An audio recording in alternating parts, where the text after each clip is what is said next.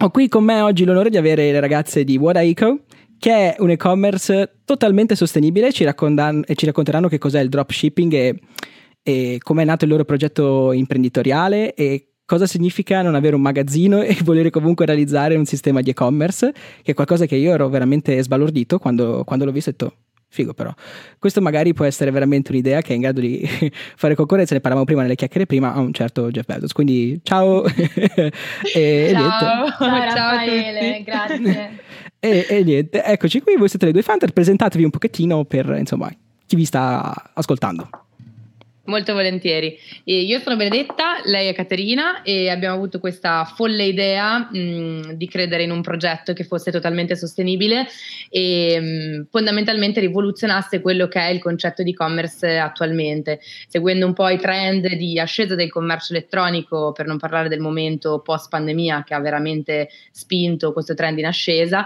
E avevamo però pensato a un'idea alternativa di proporre un commercio elettronico, ovvero di proporre un commercio elettronico che fosse esso stesso sostenibile, quindi impattante a livello ambientale il meno possibile, e che promuovesse un catalogo di prodotti che fossero sostenibili, ecocompatibili e allo stesso tempo etici, perché per noi forse emergerà da questa chiacchierata, esatto, è fondamentale che l'etica faccia parte del concetto di sostenibilità, perché altrimenti si risolve poco, ecco.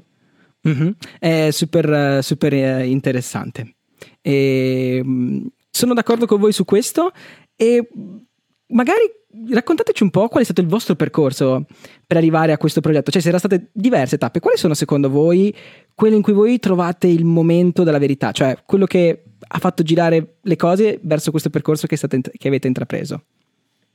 Questa è una bellissima domanda, molto, comunque, bravo, perché in pochi fanno delle domande così interessanti, questa è molto molto bella. Ah, vi ringrazio. Dico, io rispondo per me poi, perché in realtà… Beh, sì, tutte e due chiaramente, è bello avere le due founder tutte e due, perché così poi vi confrontate, dinamico, più a tre insomma, più bella la conversazione da ascoltare.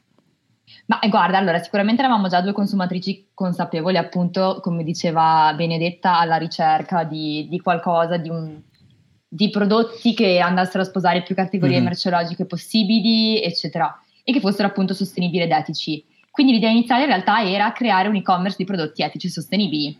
Wow. E per me è stato un po', sono sincera, quando abbiamo cominciato non avevamo idea del reale impatto che l'e-commerce ha. Quindi in realtà lo sviluppo di tutte le soluzioni alternative che abbiamo trovato, dai server alimentati in energia pulita al dropshipping, alle spedizioni carbon neutral, eccetera, è stato conseguente. Quindi abbiamo detto, ma che senso ha creare un e-commerce che vende prodotti etici e sostenibili se poi all'e-commerce stesso ad avere un impatto così grande? Esatto. Il lavoro di ricerca è stato comunque un lavoro che è durato un annetto abbondante, perché abbiamo appunto cercato di trovare il metodo che fosse migliore per veicolare il nostro messaggio e i nostri prodotti.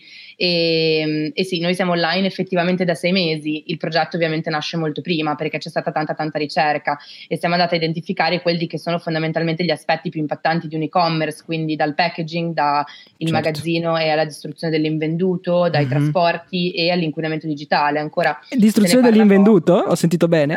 Bravo, purtroppo hai sentito bene, parlavamo prima del big degli e-commerce attualmente, che distrugge annualmente milioni e milioni di prodotti invenduti, perché costa meno fondamentalmente distruggere dei beni che non hanno trovato un proprietario che restituirli al fornitore. Quindi questo è una di quelle cose che si evitano con l'assenza del magazzino, lavorando in dropshipping e quindi consegnando fondamentalmente il bene direttamente dalla casa madre al cliente che lo chiede. Inoltre, per cercare di limitare questo problema che poteva effettivamente nascere, lavoriamo con tanti fornitori, che adesso abbiamo più o meno un centinaio di fornitori che lavorano con noi, quindi di brand diversi, italiani e stranieri, che lavorano con noi, e molti di questi fornitori lavorano in made to order, quindi tu compri come cliente, ti piace quel vestito e lo fanno su misura, vuoi, praticamente. Esattamente. Questo che è la logica opposta, se vogliamo, no? Alla logica dove è tutto standardizzato per ridurre il minimo costo possibile, eccetera. Bravissimo. Quindi ovviamente anche lì, parlando di abbigliamento, perché stiamo menzionando l'abbigliamento come esempio, i prezzi non sono assolutamente paragonabili ai prezzi della fast fashion. Chiaramente se una persona pretende di comprare una maglietta made to order a 5 euro, c'è qualcosa che non va nel pensiero, perché non è chiaramente possibile, ci sono più costi, però è secondo noi il metodo più sostenibile per consumare. Certo, il prezzo non può riassumere tutte le informazioni necessarie su quello che è il valore di una merce, questo è assolutamente condivisibile. Avete detto addirittura che c'è, delle volte conviene distruggerli, quindi c'è un qualcosa che in linea di massima non va, insomma, nella filiera produttiva, e quindi esatto. Complimenti per averlo individuato. Ma a livello personale, proprio di esperienze, cioè cosa avete studiato, esperienza all'estero, e magari avete lavorato presso qualche, avete siete stati mai in contatto con questo mondo della moda, che mi pare di capire comunque fosse il fulcro principale della vostra attività all'inizio, no? La moda sostenibile. Allora, a livello personale, noi abbiamo studiato insieme, abbiamo studiato giurisprudenza entrambe. Giurisprudenza? Niente economia? No, niente economia, abbiamo studiato giurisprudenza entrambe, poi un po' spinte dalla passione di imparare nuove lingue, conoscere nuove culture, ci siamo spostate in Spagna, dove abbiamo preso entrambe l'abilitazione. Dopodiché avevamo deciso che l'avvocatura non fosse il nostro percorso e quindi... Da avvocato a imprenditrici è un secondo, va bene. Esatto. E io devo dire che a livello personale, e poi Caterina insomma dirà la sua, certo. Ho fatto un'esperienza post laurea che mi ha sicuramente sconvolto la vita, che è stato il cammino di Santiago. Subito dopo la laurea ho preso uno zainetto, delle scarpette, 2 paia di calze molto comode e sono partita molto a Saint-Jean. Molto comode, molto importanti le calze, riscoprirono l'importanza degli indumenti essenziali, e sono partita da Saint-Jean e in un mesetto ho percorso circa 1.000 chilometri a piedi. Wow. Immersa completamente nella natura, sono partita da sola, poi come se ci ascolta qualche pellegrino saprà, si è da soli se si vuole essere da soli, perché poi in realtà i contatti si trovano camminando, e devo dire che quella è stata un'esperienza abbastanza forte, che mi ha veramente fatto riconnettere con la natura, col ciclo naturale, con la sveglia all'alba, con la bellezza di avere un corpo che funziona e che va, e riscoprire un po' anche quelli che sono i privilegi che diamo in realtà per scontato quotidianamente. Quello devo dire che è stata un'esperienza che mi ha cambiato la vita. Sì. Quindi è un'esperienza diciamo più interiore quasi di un viaggio, ma comunque sì. Siete, so che non si dovrebbe chiedere l'età alle signore, però cioè voi quanti 30. Anni? Under 30, non avete esattamente 27.000 anni, ecco, questo era quello che volevo raccontare, insomma, quindi sì. Bene fare anche queste esperienze, molto molto originale devo dire, forte. Quando magari... sei stata folgorata tu sulla via di... No, io la mia è più legata forse agli studi, sicuramente, vabbè, sempre ho avuto tante passioni legate alla natura, dalla vela, il giardinaggio, e quindi comunque sicuramente sempre quel legame lì. Poi dopo appunto quel percorso in Spagna mi è venuta la fissa del diritto ambientale e quindi ho fatto un master in diritto dell'ambiente a Roma e quella è stata proprio la svolta, perché dopo lì ho conosciuto tantissime persone del settore, ho imparato, insomma, sono entrata molto molto molto di più in quel mondo lì, e quindi ero sicura di voler fare, di voler restare in quel settore, ecco. Poi dopo ho parlato con la band bevendo una birra, abbiamo fatto 2 chiacchiere. Sì, perché poi è il bello che tutte le interviste, ma tutte quelle che sto facendo, è sempre così, la gente si trova a tavola quando si parla di queste cose. Esatto. 3/4 del destino del mondo viene deciso a tavola, quindi quando andate a cena con uno sapete che potete cominciare un progetto imprenditoriale, come non lo so, avviare un partito, fare quello che volete, perché le cose più strane del mondo succedono a tavola. Sì, è molto italiana come cosa, molto stereotipo italiano.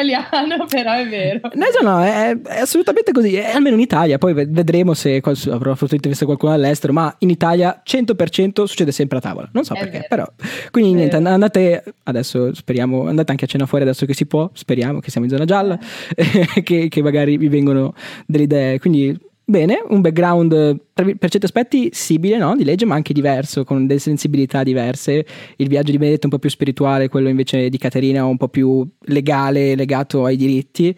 Quindi è bello vedere anche come avete confezionato poi queste 2 visioni diverse del mondo insieme.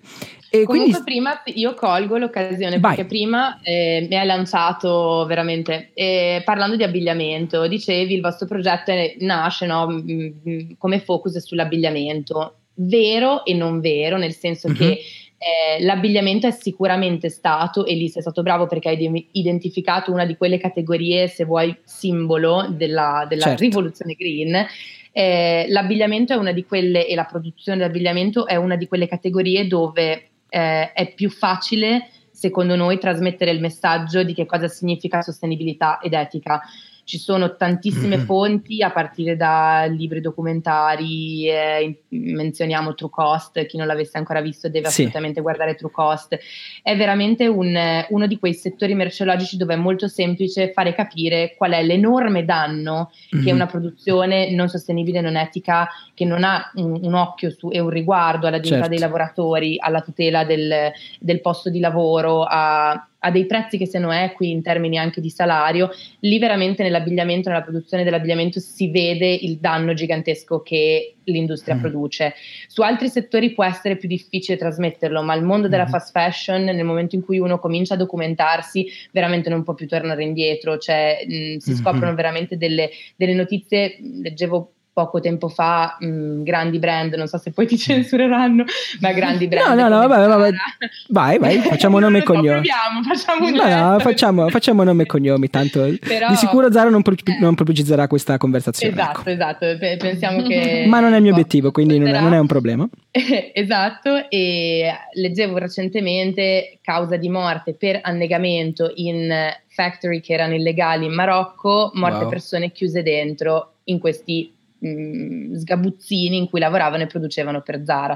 Queste sono notizie che, lette una volta, ti portano a farti 100.000 domande e a continuare ad approfondire il mondo della fast fashion e ad allontanartici. Diventa impossibile dopo continuare a consumare come stiamo facendo adesso, e sicuramente quello è uno dei settori merceologici trainanti a livello di veicolare il messaggio che è importante indossare abbigliamento di cui noi siamo orgogliosi, di cui sappiamo il più possibile che proviene da una produzione che è trasparente, e un po' come quello che mangiamo, anche quello che vestiamo dovrebbe avere una tracciabilità altrettanto efficace. Sono assolutamente d'accordo con voi, quindi se voi volete mettere delle cose che assolutamente rispettano tutti questi principi, diciamo che WhatAEco è quello che fa per voi, no? Quindi linea di massima. Ma oltre all'abbigliamento, devo dire la verità, una cosa che mi ha stupito molto sono un sacco di oggettini carini, tipo la custodia per le AirPods, oppure ho visto una cosa bellissima sul vostro e-commerce, che era praticamente un fondo per le pentole, cioè quando tu metti la pentola calda, no? Tipica, ma era fatto con i resti del caffè, cioè quel caffè che noi tiriamo e buttiamo via, voi lo riutilizzate per fare, e il prezzo era tipo 5€. Vi giuro che mi tentava. Quindi, cioè, è vero, loro hanno degli abiti che sicuramente hanno detto costano un po' più del fast fashion, ma l'obiettivo è non essere fast fashion. Però se volete, ci sono veramente degli oggettini fantastici per fare tipo i regalini di compleanno agli amici, sono fantastici, e quindi niente, volevo soltanto dirvi una cosa: se una persona fosse interessata quindi a uno dei prodotti sul vostro catalogo, come funziona poi per poterlo acquistare oppure per farselo mandare a casa, insomma? 3 click. No, è importante spiegare il discorso, e fatto bene a farci questa domanda del dropshipping, perché dicevamo prima, noi come realtà abbiamo deciso di non avere un magazzino per evitare di inquinare ulteriormente, perché un magazzino comunque occupa del suolo, deve essere climatizzato, deve essere riscaldato, e le merci soprattutto molto spesso fanno doppie tratte. Quindi invece che creare un magazzino, noi abbiamo deciso di lavorare direttamente con fornitori etici e sostenibili e organizzare delle spedizioni che organizziamo facendo un offset della CO2 che noi emettiamo, quindi sono spedizioni cosiddette carbon neutral. Abbiamo anche lì selezionato gli unici 2 corrieri che che promuovono questi programmi, e fondamentalmente cosa accade? Che nel momento in cui tu compri uno o più beni da un fornitore, pagherai le spese di spedizione una sola volta. Nel momento in cui scegli più prodotti da diversi produttori, ti arriveranno diversi pacchi in diversi probabilmente momenti della settimana e da diversi fornitori.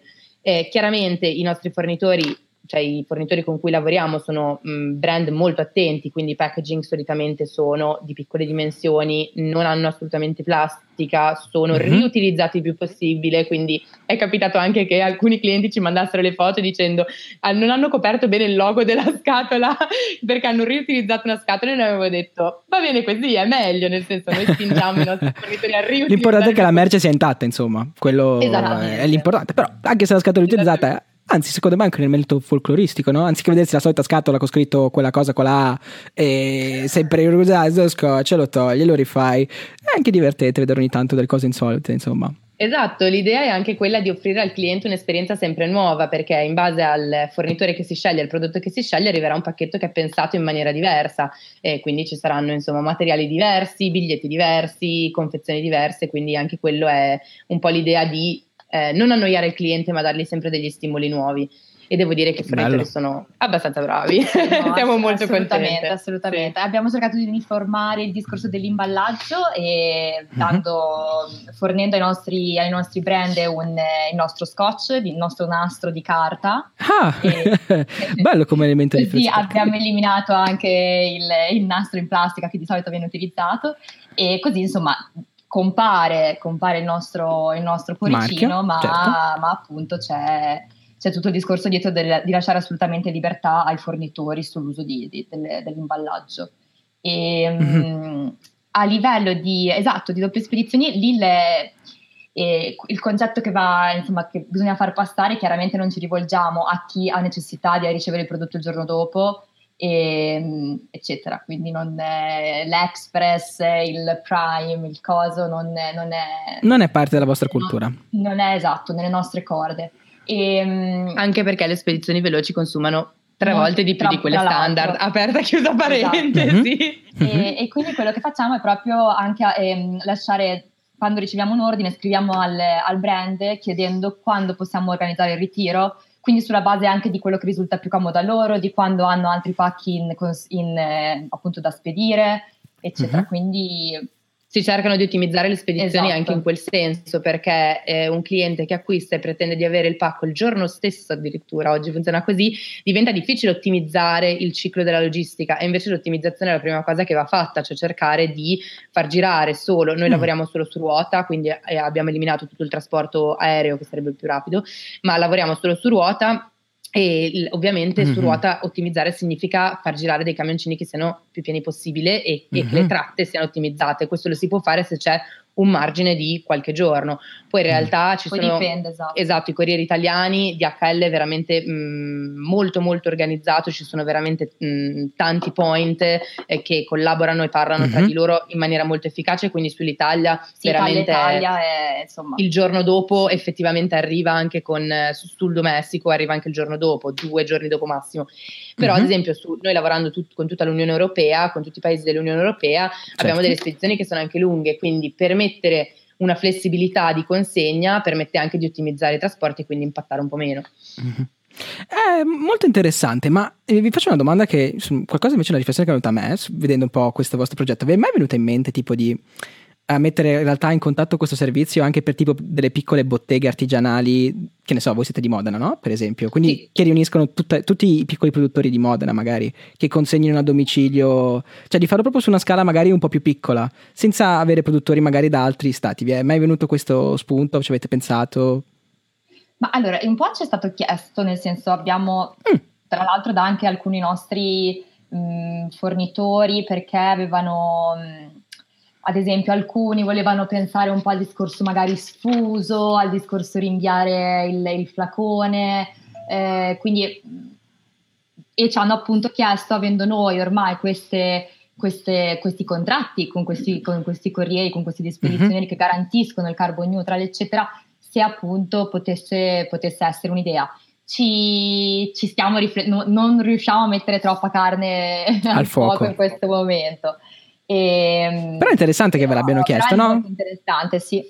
Vuol dire che esiste una domanda, insomma, per un probabile prodotto, quindi in bocca al lupo anche per sviluppare magari questa idea in futuro. Assolutamente sì, poi in realtà ci hanno contattato anche alcuni ragazzi start-upper che si occupano di consegne in bicicletta sull'ultimo miglio. Sarebbe meraviglioso tutto questo. Il problema è che adesso abbiamo organizzato un sistema di logistica e diventa difficile integrare, ad esempio, il discorso bike riders nell'ultimo miglio. Tutto si può fare, quindi work in progress. Ok, ottimo, sono veramente felice per voi, sono entusiasta del vostro progetto e ve l'ho detto fin da subito, e spero che anche chi ci ha ascoltato ha capito il perché si vede la vostra energia, la vostra, tra virgolette, anche concetto di giustizia, no? Che avete probabilmente sviluppato anche durante i vostri studi, perché spesso c'è la figura dell'imprenditore un po', come posso dire, che pensa magari di più ai numeri, invece voi siete partiti più da principi e poi avete sviluppato tutto il resto, quindi questo secondo me è un punto di forza, è un punto di differenziazione assolutamente a vostro favore.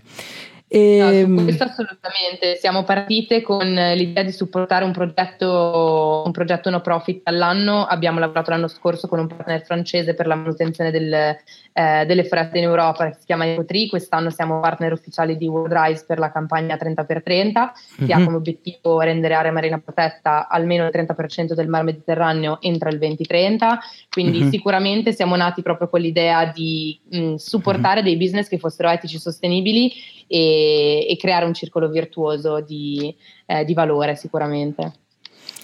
Chiaro, è sicuramente quello che è il vostro progetto. E niente, ci sono delle considerazioni magari finali, degli inviti che volete fare a chi ci sta ascoltando, secondo voi, a vedere con occhio diverso, magari anche quando si entra in un supermercato, cioè in un negozio magari fisico, magari di moda anche, perché più o meno, insomma, anche voi vendete quei prodotti. Quali sono degli indicatori secondo voi che devono far riflettere? Cioè, dov'è che voi potete già avere una percezione del problema sostenibile e sociale che c'è dietro? Cioè, quali sono proprio delle cose che voi vedete nei capi d'abbigliamento? Assolutamente sì. L'etichetta è la prima cosa sicuramente, che sembra banale, però non è. E in realtà sull'etichetta uno, volendo, può trovare praticamente tutto. Puoi trovare il materiale, puoi trovare dove è il paese di provenienza, dove è stato fatto quel prodotto, e quindi sicuramente leggere bene l'etichetta, e se ci sono dubbi chiedere. Quindi questo, e chiedere finché non si è convinti della risposta. Giustissimo, farsi delle domande e fare delle domande ai brand. C'è un brand che ti piace ma non sei sicuro che... Scrivi una mail, cerca un contatto, chiama. Noi riceviamo giornalmente delle mail da dei consumatori che hanno dei dubbi, delle domande, sono curiosi semplicemente di sapere chi siamo, cosa facciamo, e per noi è molto bello perché siamo più trasparenti possibili e crediamo molto in quello che facciamo quello che diciamo, quindi per noi brand è una gioia, e per il consumatore anche, perché si crea un contatto di fiducia tra il brand e il consumatore, che secondo noi è veramente valido. Interessante, devo dire che è molto interessante come cosa, ovviamente l'etichetta e soprattutto interagire con i brand. Questa è una particolarità secondo me più della nostra generazione. Prima il brand veniva percepito quasi come un'entità esterna, mi viene in mente la pubblicità del pennello cinghiale, no? Queste cose che magari facevano un po' ridere, però era tutto esterno. Invece oggi c'è molta interazione, no? È molto orizzontale il rapporto che c'è, forse anche favorito dal fatto che siamo in un mondo digitale, e quindi se avete dubbi potete scrivere, insomma, a loro sulla loro pagina Instagram, che vi risponderanno. E questo è secondo me qualcosa di pazzesco, no? Poter interagire direttamente con gli imprenditori che vi vendono i loro prodotti, quindi super punto a vostro favore. E parliamo di un ultimo tema che mi sta a cuore, di cui probabilmente si parla il giusto, è il greenwashing. Cioè, quali sono magari spiegatelo voi, che sicuramente sarete più bravi di me a raccontare che cos'è il greenwashing e qual è la vostra visione del greenwashing, e secondo voi nel vostro settore dove si vede molto bene questo greenwashing alle volte. Allora, il greenwashing è una delle forme di color washing che vanno molto di moda attualmente, e è una pratica che viene utilizzata da dei brand, spesso grandi brand, quindi con grandi capacità anche economiche, che investono più denaro e risorse creative e tempo nel venderti un'idea che venderti un prodotto sostenibile. Quindi investono più in marketing per convincerti che i loro prodotti sono green, sono sostenibili, ecocompatibili, e invece che investire veramente in modifica della produzione, aumento del salario dei dipendenti e tutte quelle pratiche concrete che in un pragmatismo risolverebbero veramente i loro problemi. E purtroppo è un grande male della nostra società, sia per i consumatori, perché molti consumatori, è pubblicità quasi ingannevole, molti consumatori vengono convinti che un prodotto sia eco-friendly quando di friendly non ha assolutamente nulla, ed è estremamente dannoso per brand come noi, perché come realtà come noi, che cercano veramente di essere più trasparenti possibile, di comunicare e veicolare messaggi positivi di sostenibilità ed etica, ma purtroppo molto spesso vengono additati come ah no, ma stanno facendo greenwashing, in realtà non è vero. E quindi è un grande male del nostro millennio. Esatto. Assolutamente. Rende un po' non chiaro, diciamo, il confine di cosa è vero e cosa è finto. probabilmente. Esatto, per questo torniamo al chiedete, e se non ricevete una risposta vi hanno già risposto, quindi ok, questo è anche secondo me il bello di poter avere a che fare con delle giovani startup, con dei giovani imprenditori, siccome spesso è un progetto, uno, altamente innovativo, due, che parte in piccolo. Proprio questo piccolo è un punto di vantaggio, no? Forse avere un rapporto diretto con voi vi permette, uno, di capire a voi meglio qual è la direzione che voi potete prendere per la vostra attività imprenditoriale, ma anche al cliente di entrare proprio in simbiosi con chi è parte, no? Con chi proprio ha avuto l'idea, che è qualcosa invece che quando si va, come avete detto voi, in una grande catena produttiva è l'opposto. C'è un'immagine, probabilmente anche con questo problema del greenwashing, ma poi non si conosce veramente chi è la persona, chi è il manager che ci sta dietro. E quindi sono assolutamente d'accordo con quella che è la vostra riflessione, e sono state veramente delle chiacchiere super piacevoli, e anche abbiamo parlato di tantissime cose, e se siete arrivati fin qui penso che sia anche merito della carica che hanno, della parlantina che loro avvocato quasi. È stato anche per me molto molto piacevole, e niente, vi ringrazio moltissimo. Visitate la loro pagina Instagram WhatAEco, e anche il loro sito internet, che ci sono delle cose veramente carine, e poi tutte le altre informazioni, l'avete detto, scrivetegli. Grazie mille, ciao a tutti, alla prossima.